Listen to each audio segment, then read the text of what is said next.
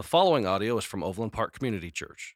More information about OPCC is available online at overlandpark.cc. Good morning, everybody, and welcome to OPCC Church Online. And want to say a happy Mother's Day to all you incredible mothers out there. What would the world be like without moms? It would be awful. And so we are thankful for you. And this is a very special Mother's Day for my wife because today we celebrate our oldest daughter's birthday. And so I want to just say to Faith, happy birthday. And as always, Dad's going to sing to you today. Happy birthday to you. Happy birthday to you. Happy birthday, dear Faith. Happy birthday to you. I love you, Faith, and I'm so thankful for you and all my children. It's a joy to be the father of five and an incredible blessing, and, I, and I'm so thankful for that. We are looking forward um, to get coming out of this COVID 19 you know, shelter in place, stay at home. Thankful that the government has finally lifted some restrictions and some businesses are beginning to open. And right now, tentatively, we are looking at having public service again on the 31st of May. That's kind of our target date. We know that something could happen and, and throw that off, but that's kind of what we're anticipating. And we plan on continuing to do church online. So some of you, um, I know they're advising to stay at home a little bit longer, and so we want to continue to minister to you. And we just feel like this is a tool we can use to continue ministering to people, um, regardless of whether they're traveling or not. And so just anticipate that we'll continue to do services online as well. So today we jump back in to our series on the lion, and I want to uh, start with a little bit of a quiz, okay? So a little little quiz for you today. I'm going to give you some sayings and I want you to interact with one another very quickly. I'm not going to give you very much time before I give you the answer to them. But are these things that I'm about to read to you are they in the Bible? Okay? So here's the first one. God helps those who help themselves. Is that a verse in the Bible? God helps those who help themselves. All right, you can comment online, do whatever you want to do there, but uh, uh, you have a little debate in the living room or wherever you're watching. God helps those who help themselves, not in the Bible. Okay, not in the Bible. Okay, here, here's another one um, moderation in all things. Moderation in all things. Is it in there? Is it a verse in the Bible? Moderation in all things. Moderation in all things is not in the Bible. That comes from Aristotle. Now, the Bible does teach us to use moderation, but that is not a verse from the Bible. How about this one? Cleanliness is next to godliness. Cleanliness is next to godliness. Is that a verse from the Bible? You can comment, thumbs up, or no way, Jose, or Hosea in this case. Cleanliness is next to godliness, is not in the Bible. It is not in there. Um, now, there's certainly a lot of uh, scripture that talks about um, you know being clean and so on and so forth, but not that's not in the Bible. Um, how about this one? God works in mysterious ways. God works in mysterious ways. Is that in the Bible? Is that a verse from the Bible?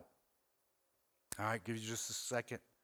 God works in mysterious ways is not in the Bible. It is not in there. Um, how, how, about uh, love the sinner, hate the sin? Love the sinner, hate the sin. Is that a verse from the Bible? Yes, no, you're not sure? Love the sinner, hate, love the sin, love the sinner, hate the sin is not in the Bible. Um, how about how about this one? This is a good one. Spare the rod, spoil the child. Spare the rod, spoil the child. Is that a verse from the Bible? Spare the rod, spoil the child is not a verse from the Bible. Now, it talks a lot about that in the Proverbs. It talks about, you, you know, the rod and, and disciplining children, but that actual phrase, spare the rod, spoil the child, is not a verse from the Bible. How about this one? Sow the wind, reap the whirlwind. Sow the wind, reap the whirlwind. Is that a verse from the Bible? Sow the wind, reap the whirlwind is a verse from the Bible, and it is in our text in Hosea chapter 8 today. If you've been reading in the book of Hosea, you knew that. And uh, we, we see, man, that, that, that God again is, is, is bringing out a warning to the nation of Israel. And so, man, the Lord, man, he's he just been like, I've been walking with the Lord in such a sweet spot, man, such a sweet spot, enjoying my fellowship with him. Uh, literally, like, man, I've been go, going to bed at night and and just the Lord is on my mind. Like, I'm just thinking about Jesus. And I wake up in the morning and it's, but like, as soon as I wake up in the bed, like, I'm thinking about Jesus. And I'm not trying to, I just am. And I, I just, man, it's so sweet when your, your fellowship and your walk with the Lord is that sweet and that intimate. And man, he's just been, he's just been keeping me encouraged. I'm, I'm so thankful for that. Uh, because here's the deal, man, is, is, is, is you know, I preach hard. I preach hard. And uh, I, week after week, and especially during this series, man, as we've been jumping down in there, I have been preaching the word very hard. And, and, and the truth, when you're handling the truth of the Word of God, sometimes it does come at you hard. Any kind of truth that you're not ready for can hit you really hard. Uh, and, and so I want to say something to you is, is that why do I do that? Why, why am I so um, um, strong in my delivery and in, the Word of God and, and, and handling it the way that I do? Here's the deal it's because I love you.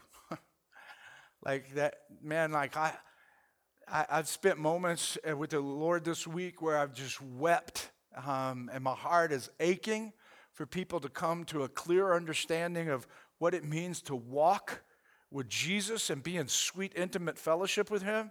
And so I preach hard because I want other people to come to that realization. I preach hard because I know when, when the lights came on for me, I was so frustrated that nobody got in my face and, and, and, and gave, shook me up a little bit, metaphorically speaking, and let the word hit me, man, with what I was doing with my life. That's what I needed because I was missing out, and I don't want you to miss out. I, I love you all dearly.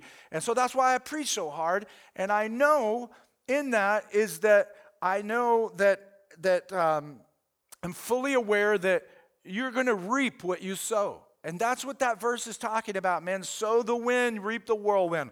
We know that in the New Testament, Paul talks about it and he develops a, a, theology a little bit around it and, and some, some life skills telling us that we reap what we sow. For whatsoever a man um, sows, that shall he also reap. And so we know that.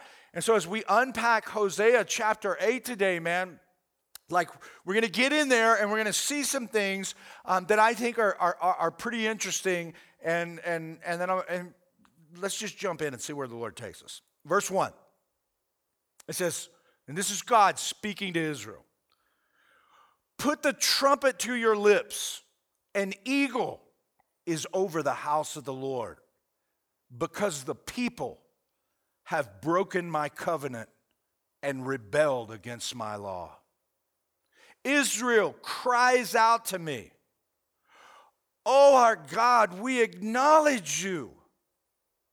God responds and says, But Israel has rejected what is good. An enemy will pursue him. They set up kings without my consent. They choose princes without my approval. As they were choosing their leaders, man, and there was assassinations going on in the, in the kingdom. Uh, these kings were getting assassinated so someone else could ascend to the throne. And, and, and here's what's so important about that is that Israel was a theocracy, meaning that they were led and governed by God as a nation. He created them specifically, gave them a law, and they were they were a theocracy. We are a democratic republic, so we are not a theocracy. But this verse right here would lean into us and say, man, before we go and vote, we ought to be thinking about who we're choosing as leaders. You say, well, I thought you said you're not a, we're not a theocracy. We are not a theocracy, but we, as citizens of the kingdom, belong to a heavenly kingdom that is still a theocracy. And so, as citizens of the kingdom, these are very important decisions for us. And so, these guys, men, they weren't do that. They were just making decisions without even thinking about it. And, and, and that's a very important thing for us to think about I, and I'm talking about all levels of leadership, regardless of where you're at. And we're talking about the local city government, um, the school boards. As a matter of fact, those are really important because those people usually move on in politics, and we ought to be looking at people that we know have character and seeking the heart of the Lord before we just send people to make decisions about um, how finances that are coming out of our pocket and going to fund the government are going to be made. And so it's a very important thing for us to be aware of. And, and, and so then he goes on, he say, uh, you guys are like, you're just, you're just putting people in place without seeking my approval. He goes on and he says, um, with their silver and gold, they make idols for themselves to their own destruction. Throw out your calf idol, O Samaria. My anger burns against them. How long, the Lord says, how long will they be incapable of purity? They are from Israel. This calf, a craftsman has made it. It is not God. It will be broken in pieces, that calf of Samaria. They sow the wind and reap the whirlwind. The stock has no head, it will produce no flour. Were it to yield grain, foreigners would swallow it up. It says, Now she is among the nations like a worthless thing. For they have gone up to Assyria like a wild donkey wandering alone.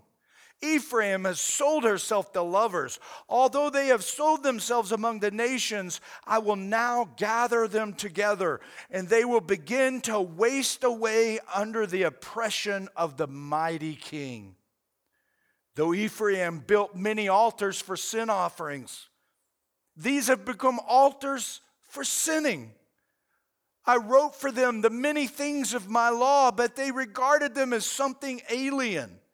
They offer sacrifices given to me, and they eat the meat, but the Lord is not pleased with them.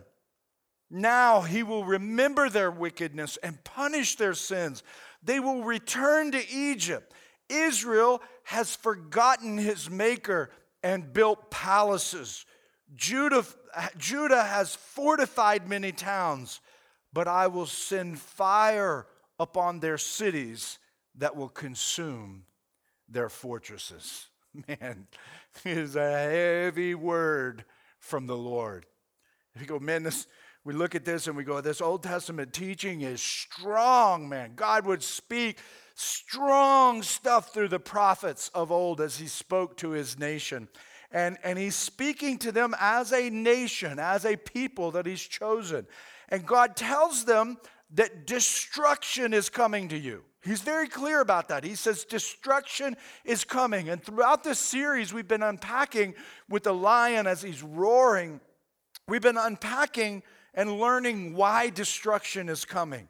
They are committing spiritual adultery on God. They've lost their way. They're not thinking about um, the creator at all. They're only thinking about created things. And so, as we run through this, and I just point a few key things out, and there are so many um, in here, but I'm just going to uh, point a few things out for you, and then I'm going to show you something that God showed me.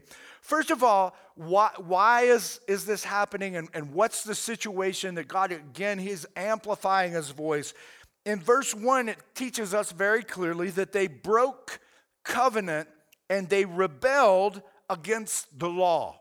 So they broke the covenant that they had made with God. God had, God had made with them, and they were, they were walking in agreement. They broke that agreement and they rebelled against the law. Now, what is the law? That is the word of God. And so they were breaking covenant with God and, and, and not walking in agreement they were walking in rebellion from the things that he said. That's what we see in verse 1. Verse 2, they cry out, it says. It says that, they, they say, Israel cries out to me. And what do they say? Our God, we acknowledge you. So God is looking, he says, Men, you, like he's talking to the nation of Israel and says, You cry out and you say, I acknowledge you, God. But the truth is, um, this word knowledge, acknowledge, comes from the, the, the Hebrew uh, yada. And it means it means to know by experience. And so he's saying that you cry out to me that you know me by experience. And then he says in verse 3 No, you don't. You don't know me by experience. He says, You have rejected what is good. And he points out very clearly you're, you're saying that you know me by experience, but you don't know me by experience. And this is very important because we look back and we go, man, Moses was given the law. He knew the Lord by experience. Joshua knew the Lord by experience. David knew the Lord by experience. But now we have a generation that's saying that they know the Lord like David and them does and did. And, and God is saying, no, you don't know me that way. You don't know me that way. Uh, and so that's what that's why the impending judgment is about to fall on them. And then he says um, in verse 5, how long will you be incapable of purity? Now, on the surface, that sounds like, man, how, how could we be pure? Um, but if you do, if you eat this word and dig into it and understand what it says, the word purity means free from guilt. And so God is pleading with his people and he's saying, How long will you be incapable of being free from guilt? As you walk before me. And so it's all about this not knowing God in this experiential way and being honest with ourselves and knowing that we have encountered God. We're not just believing that a God exists, we have encountered him. He has penetrated our hearts, he has transformed our lives and he is ri- raised up in us like he was risen from the dead in his physical body. He is risen up in us spiritually, and he takes control of our lives. And that's why God is frustrated, is because he's trying to walk in fellowship with them in the agreement that they had according to the law. And he wasn't expecting them to be perfect, he was just expecting them to be in agreement. And they're trying to say they are, and they were not. And then he says, um, as he asks the question, How long will you live this way? In verse 11, he says, um, Though Ephraim has built many offerings, sin offerings, these have become altars for sinning. And so it was very important in the Word of God that you built a, that you gave a sin offering.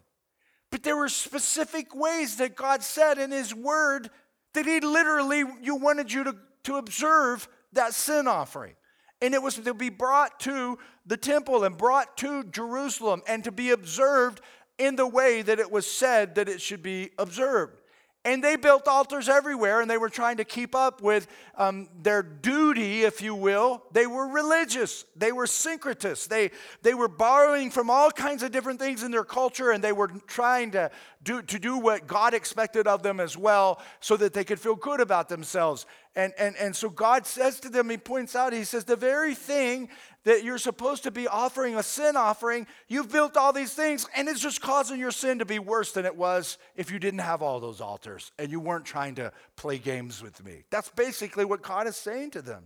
And then, and then He says in verse 12, um, He says, my, my word, He says, listen to what He says, verse 12.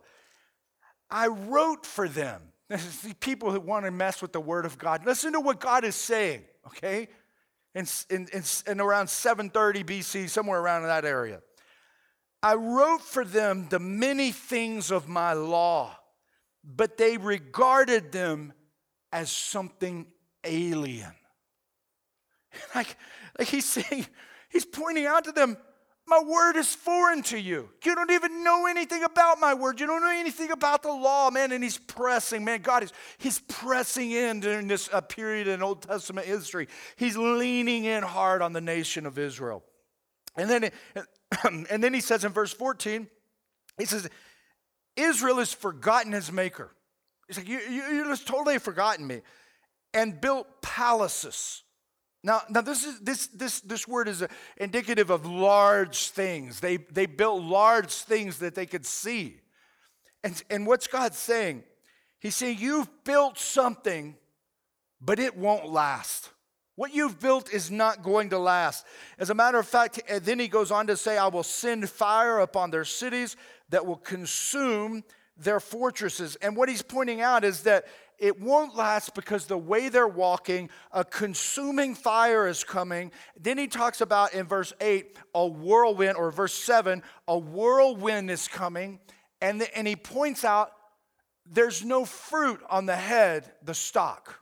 And so he's saying the stock grows up, and, and, and if you will, it's a, a, a stalk of wheat but there's no fruit on the end of it, so you can't make any flour. So it's there, you can see it, but it's good for nothing because there's no fruit on it. Now, as, as he points this out, what he's saying is that this is the problem where Israel has arrived at in, in, their, in their what they consider to acknowledge God. he's like, You don't know anything about me. Like you've made something up that doesn't look like me at all. And it's powerful. Like, like it is powerful Old Testament teaching. And, and, and I think when we read it, man, and we, we think about the Old Testament prophets, we're like, man, I mean, he, God sent them a person that was just filled with passion and fire, man. And he's just, he's just, God's using him to bring this stuff out. And then we have it and we're to read from it. And we're like, I think it, it, sometimes we find ourselves going, but man, and I, I think people, they, they take this position somewhat. It would have been easier if God would have just shown up himself and told them what he wanted to hear instead of using a prophet. Okay? And, and I think sometimes people think that way in our cultures. They think, man, I, it would just be easier for me to follow God if, if I could just see him, if I just had a sign. Well, I want us to take a journey, if, if you will, to the New Testament and go in about 730, 760, some years later, okay? And see what Jesus has to say in Matthew chapter 7, verse 13. Very fascinating passage of scripture. It's the end, toward get nearing the end of the Sermon on the Mount, this incredible sermon. And Jesus says this. Now, you just listen, okay? Because God does show up to talk to them in person. And this is what he says Hear the words of Jesus today. Enter through the narrow gate, for wide is the gate and broad is the road that leads to destruction, and many enter through it. But small is the gate, and narrow the road that leads to life and only a few find it. Watch out for false prophets. They come to you in sheep's clothing, but inwardly they are ferocious wolves. By their fruit, you will recognize them. Do people pick grapes from thorn bushes or figs from thistles? Likewise, Every good tree bears good fruit, but a bad tree bears bad fruit. A good tree cannot bear bad fruit, and a bad tree cannot bear good fruit. Every tree that does not bear good fruit is cut down and thrown into the fire. Thus, by their fruit, you will recognize them. Not everyone who says to me, Lord, Lord, will enter the kingdom of heaven, but only he who does the will of the Father who is in heaven. Many will say to me on that day, Lord, Lord, did we not prophesy in your name and in your name drive out demons and perform many miracles? Then I will tell them plainly, I never knew you. Away from me, you evildoers. Therefore, everyone who hears these words of mine and puts them into practice is like a wise man who built his house on the rock. The rain came down, the streams rose, and the winds blew and beat against that house. Yet it did not fall because it had its foundation on the rock. But everyone who hears these words of mine and does not put them into practice is like a foolish man who built his house on the sand. The rain came down, the streams rose, and the winds blew and beat against that house, and it fell with a great crash. And I'm like reading that, man, and I'm like, whoa. Like that, there is so many similarities to what Jesus said to the people as the God man and what he said to the people 730 years earlier, 760 years earlier, through the prophet Hosea. You see, Jesus is all over the Old Testament. There's no difference in what God is saying through the prophet Hosea and what Jesus said when God showed up in his flesh, like he showed up in fle- the flesh of man. He took on and robed himself with flesh to speak to us and tell us what he is like and what, what, what he expects in order for us to walk with him. And so this, like the today's talk is all about knowing the lion, man. And and he is a lion. Like he's not a kitten. He comes to you and he, he says, Man, here it is. Here's the covenant. And the night before he's died, uh, he's crucified, he, he says, I'm giving you a new covenant but it has a lot of the same stuff as the old covenant. It's just it's making a way for now God is going to live in each one of us and he's going to enable us to walk out what he asks us to do. And so, in this passage of scripture that I just read from the New Testament, that is so similar to the, the one I read out of Hosea chapter 8, is we see a gate, a tree, a house, and a storm. Okay? And so, Jesus is using these parables to help them to kind of hang their hats on some stuff and really think about what he's trying to say. And so it's like God is all throughout time, God is just, he's just, he's speaking to humanity. And he's saying, look, man, this is what I'm like. And this is what I want to do in your life. And this is the only way that it can happen because I am holy and I demand holiness. And the only way you could be holy is by knowing me. Okay, so in this, here, here's, here's the takeaways very quickly. All right, they're going to come at you quick. First of all, the, the first takeaway is enter the narrow gate. That's the first thing that Jesus says. He says, uh, like, there, there, there are two ways to walk through life. And one way you enter through the narrow gate, and one way you're trying to enter through the wide gate. Now, in other passages of Scripture, Jesus said, I am the gate, okay? And so the only way to enter into a spiritual journey with the God of the universe is through Christ. But in this passage of scripture, he's talking about our, our lives and the way that we're living. And, and, and so he's saying, man, enter through the narrow gate. Now, what we are living for determines which gate that we have entered. So whatever is the pa- you're passionate and you're pursuing, um, your pursuit of, that, that, that determines which gate you've entered. And so the narrow gate is listening to and obeying Jesus. That's the narrow gate. it's the same thing that God was saying to the Israelites 730 years before. He's like, You say you acknowledge me that you don't. He said, You don't listen to my word. You're, you're rejecting what I've called you to in obedience. You're doing your own thing. And so, listening um, to Jesus and obeying what he says, his word, this is why he's called the Logos, and then he gives us the word, listening to and obeying him is what he expects of us, and that's how we know that a person's walked through the narrow gate. We look at their lives, we say, man, that person has clearly walked through the narrow gate because I could tell by the thing that drives them in their lives, the thing, the singular things that are important in their lives are the voice of the Lord and doing what the Lord has asked them to do. Okay? So that's how you know. If, if you're not doing that, you have not entered through the narrow gate.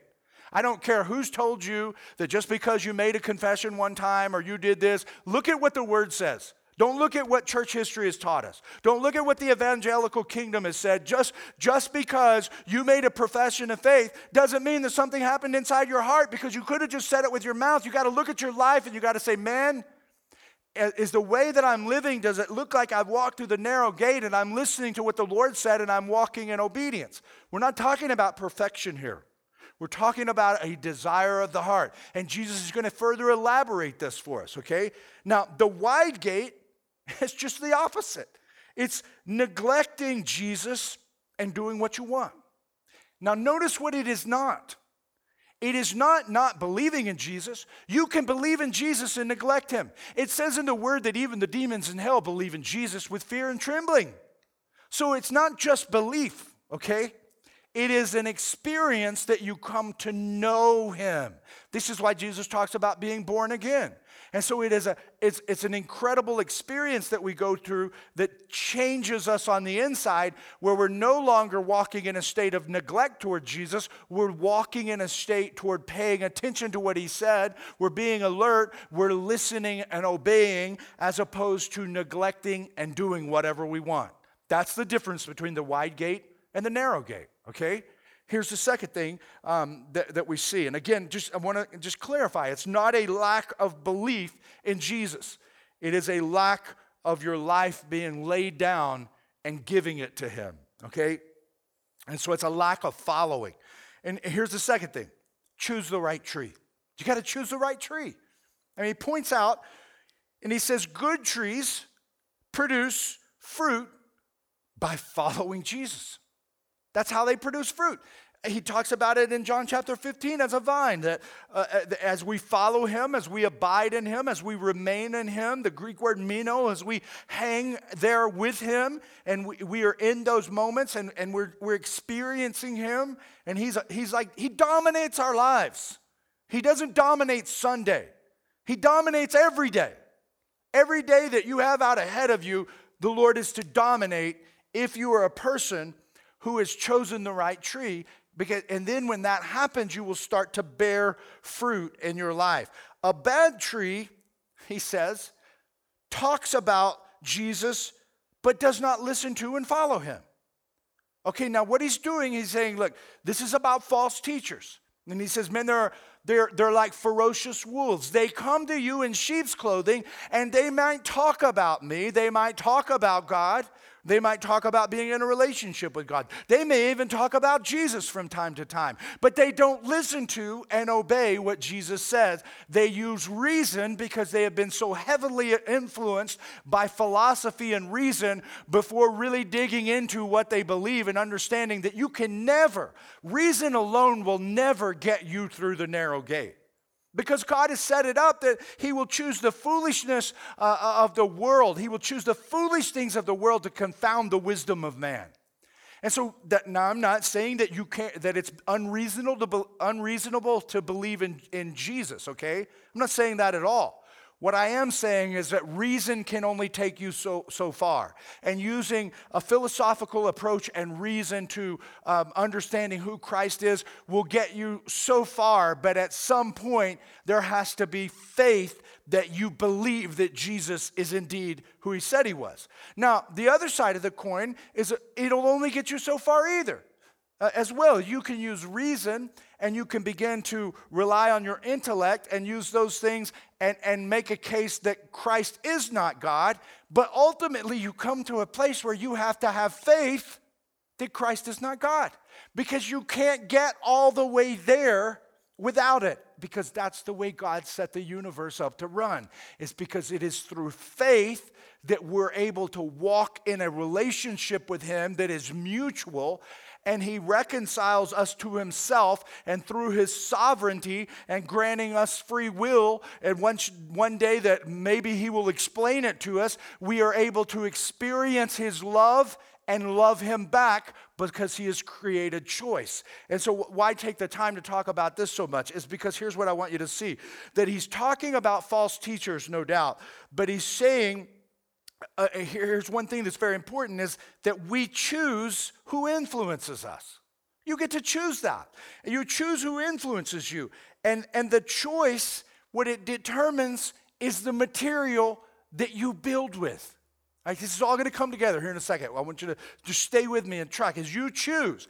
So if you choose to go to a church that is progressive, you need to be asking yourself is that person who's leading that progressive church listening to the voice of the Lord or the voice of reason?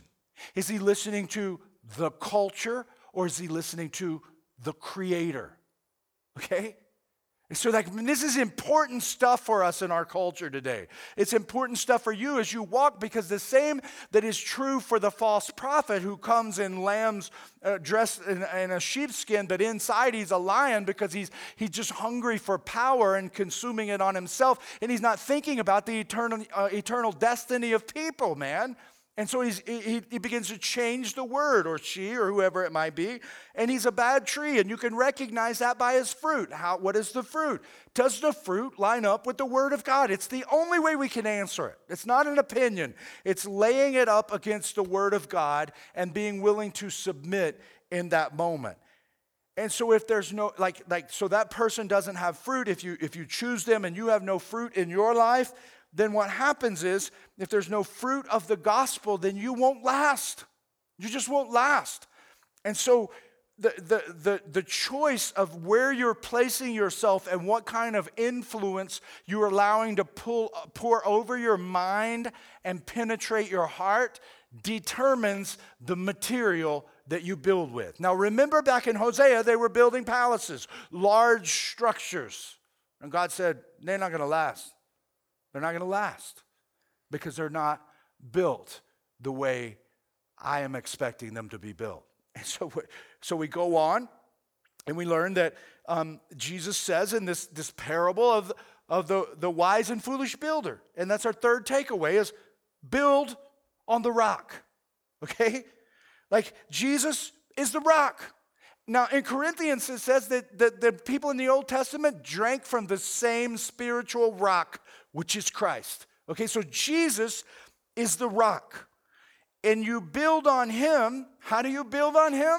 He said, You hear and do. Listen to what he says. Everyone who hears what?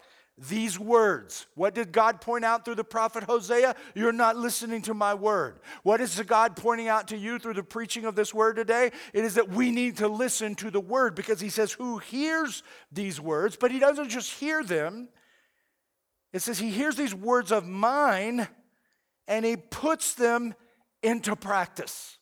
So he engages and becomes active. He's like a wise man. So a person who builds on him is, again, he's just reinforcing the same truth. He listens, he hears, and he does. So he's actively following. He's not perfect, okay? He's not a perfect person. But in the eyes of God, positionally, things have changed in his life because now he is hungry for more truth. He's hungry for more of the, the word because he knows that it's bringing freedom in his life. What is the freedom? Freedom from guilt. Guilt from what? Rebelling from God and doing things my way. This is what this is all about, man. And remember, he's asking the people in the nation of Israel, How long will you be incapable of being free from guilt.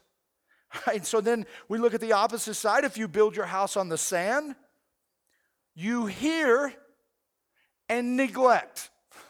So you can hear this word being preached to you as plain and as simply as it possibly can be.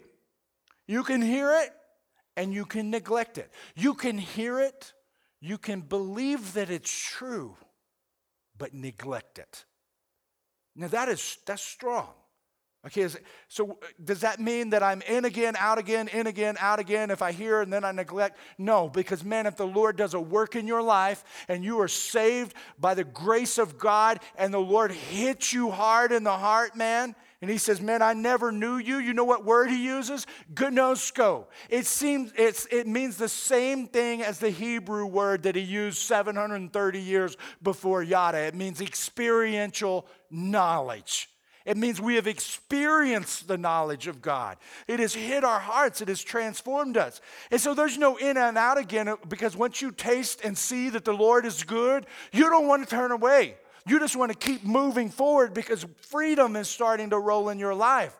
If you're constantly bouncing around, then you've got a commitment issue and you need to nail it down to the Lord and you need to answer the question Have I entered the narrow gate or do I just believe a narrow gate is out there and I've gotten close to it? Because once you walk through it, the scripture clearly changed or clearly teaches, therefore, if a man is in Christ, he is transformed The old is gone. The new has come. He's bent toward the Lord, not away from him. Things are, are different in his life. And so as we look at that, man, we're going, whoa. Like, this is so similar to the same thing that he was saying to the people 730 years before it. It brings us to the big idea. The whirlwind is coming. Like Jesus, he says, like says, the storm is coming, man. You're going to build your life on the rock because the storm is coming. And it's the only thing that will keep you together. And so here's the thing, man, is most people don't deliberately build their life on a false foundation. Most people don't go, man, I, ah. and there are some who do, and, and, and they've just made a decision and they've taken a leap of faith and believed that Jesus was not God. Okay, and they're deliberate in that. But most people who believe in God, who claim to believe in God, as most of America does, most of America would say, I'm a Christian. All right? They're not deliberately building their life on a false foundation. They just don't think about it. They neglect it. And they think that's okay because someone told them a long time ago just as long as you say these words, you'll be saved. That's not New Testament teaching. That's, that is not New Testament teaching. If something doesn't happen inside of you where God transforms your life, you're not saved, man. You're just religious.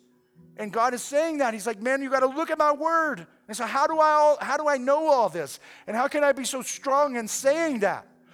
Because I believe the word and I'm not wanting to walk in guilty. I'm capable of that purity, meaning freedom from guilt, is I'm going to walk according to the word. Why? Because that's what God came to give me. And Jesus lines up with it. And Jesus, everything Jesus did was taught in the Old Testament word. Jesus taught from the Old Testament. I showed you last week how I quoted from the prophet Hosea. And we got people that are believers now running around and saying, man, the Old Testament don't apply. You are crazy, man. You're crazy. Like if the Old, the Old Testament and the New Testament is what makes the Bible so beautiful and powerful, then we got to understand that and yield to it. And so here's the thing, man. Instead of neglecting it and saying, oh, I'm going to get around to it, you may not. You may not before the storm of your life blows in. And the whirlwind, man, ultimately is coming, and it will be the whirlwind of God that we stand before Him and give an account for what we did in our knowledge of know, our knowing Him, experiencing Him.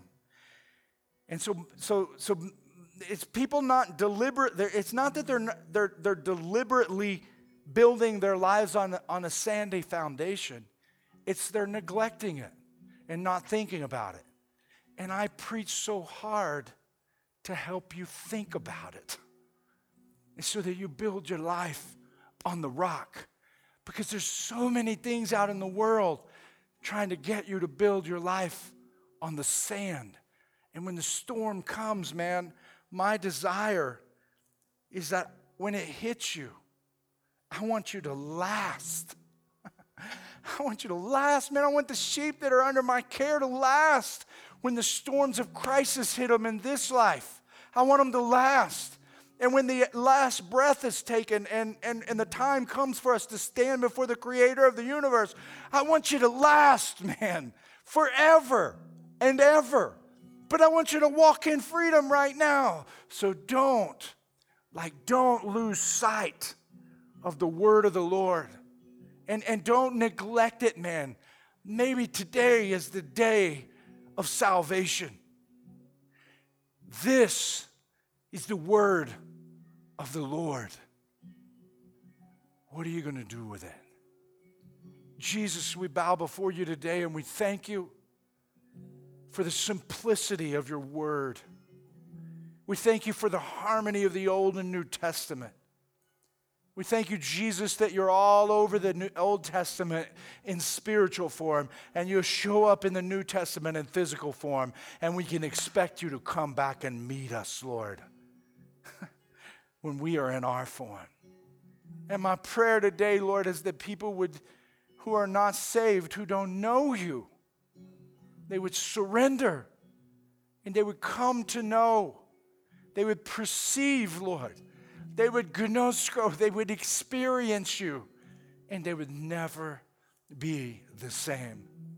And Lord, for those of us who have had that experience, set our hearts on fire. Help us to quit trying to live between two worlds and get all the way in with you in your kingdom and be citizens of your kingdom, a royal priesthood, going out declaring your praises to the world that needs to hear what you, who you are, Lord. Help us to understand that salvation is not just personal, Lord. It is about you and you saving the world. And you use us once you save us to do that very thing that we might go and make disciples to make disciples. I love you and thank you and pray these things in the powerful name of Jesus Christ. And amen. Listen, friend, if you made a decision today, you may be in a place right now where you're just weeping, like your heart is broken. And that's good, man. Let it out. Let it out and let God in. Be broken over whatever has you broken and let the Holy Spirit breathe life into you. Welcome Jesus into your life. Confess that you're a sinner, that you believe in Him, and you want Him to be Lord and Savior, not just Savior, because He doesn't come that way. He only comes as Lord and Savior. And you leave the kingdom of the world and start walking in the kingdom of Christ. If you made a decision today, man, I hope you'll let me know um, because I want to pray for you. I want to help you. I want to make sure that you have the things around you, the support around you to be the disciple that Jesus desires for you to be. We'll see you next week, and I hope that you um, listen to the Lord, don't neglect it, and, and run with the lion. Thank you for listening to audio from Overland Park Community Church in Overland Park, Kansas. For more information, visit us online at www.overlandpark.cc.